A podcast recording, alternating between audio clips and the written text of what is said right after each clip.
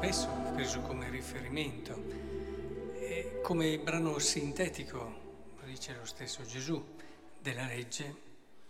E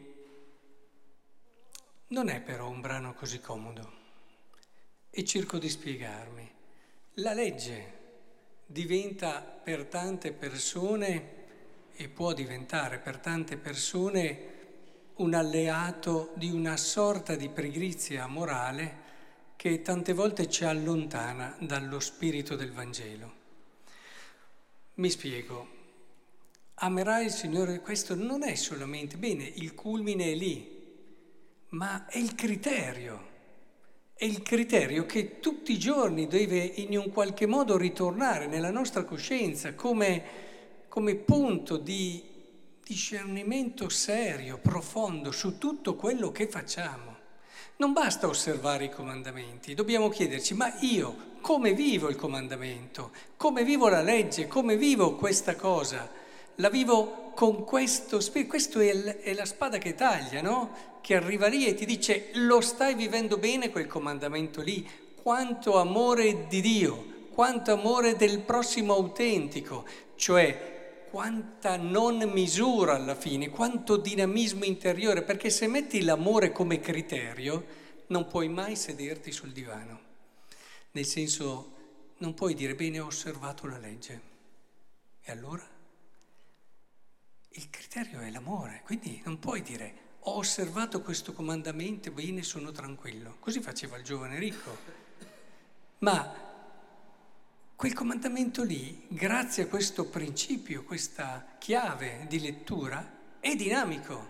Non basta dire sono stato sincero, ma quanto io cerco la verità dell'altro, la mia verità, quanto lavoro ogni giorno per arrivare a quella verità che non è solo quella che alla fine appare, in un qualche modo mi sembra che sia, Sappiamo tutti come siamo ben lontani dal conoscere chi siamo e dal conoscere chi è l'altro. Siamo ben lontani dal conoscere la verità delle cose.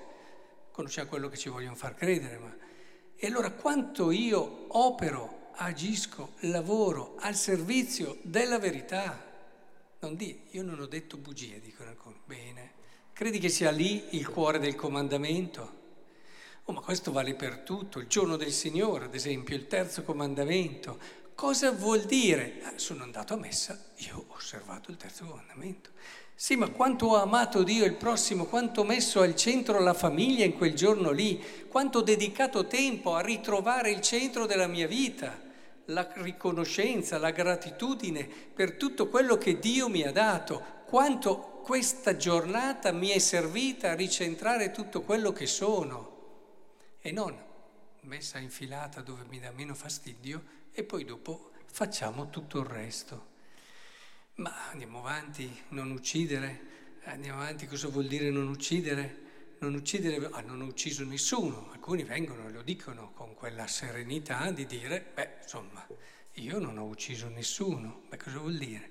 È quello lì il quinto comandamento. Mettici questa chiave, amare il Signore Dio tuo con tutto il tuo cuore, con tutta la tua anima, con tutta la tua mente e il prossimo tuo, no?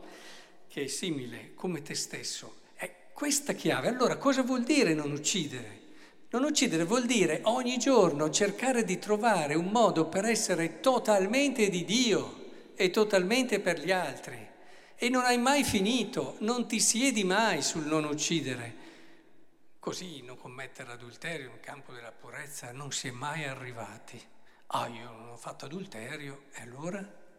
Pensi di essere puro perché non hai mai fatto adulterio? E così tutti i comandamenti alla fine, come dal primo agli altri.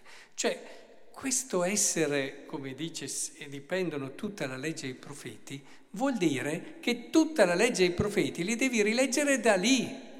Ed è questo quel principio che rende vivo che ravviva, che ti mette sempre in quel costante peregrinare, anche morale, che è la vita del cristiano.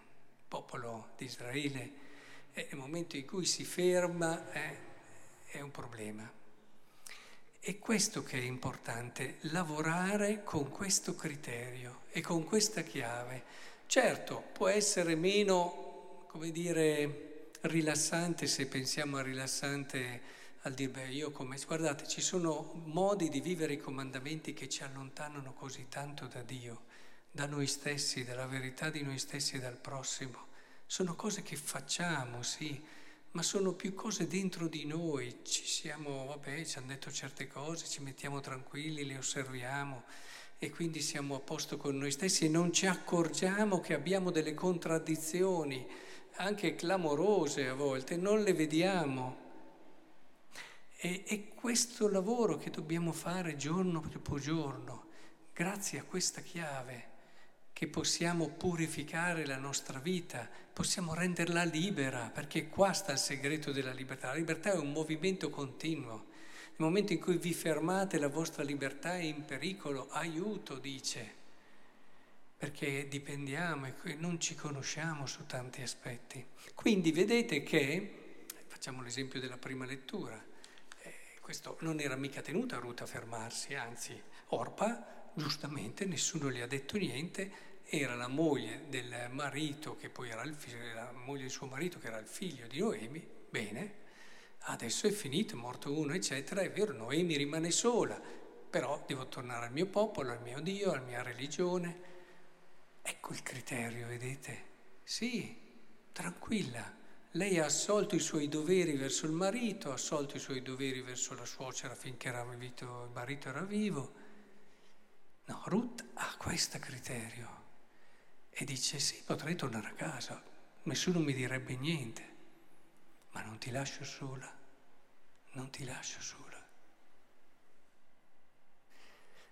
Eh, questo è il criterio dell'amore, un amore che non si accontenta ma cerca sempre quel di più che ogni giorno possiamo dare e che solo ci mantiene vivi e liberi.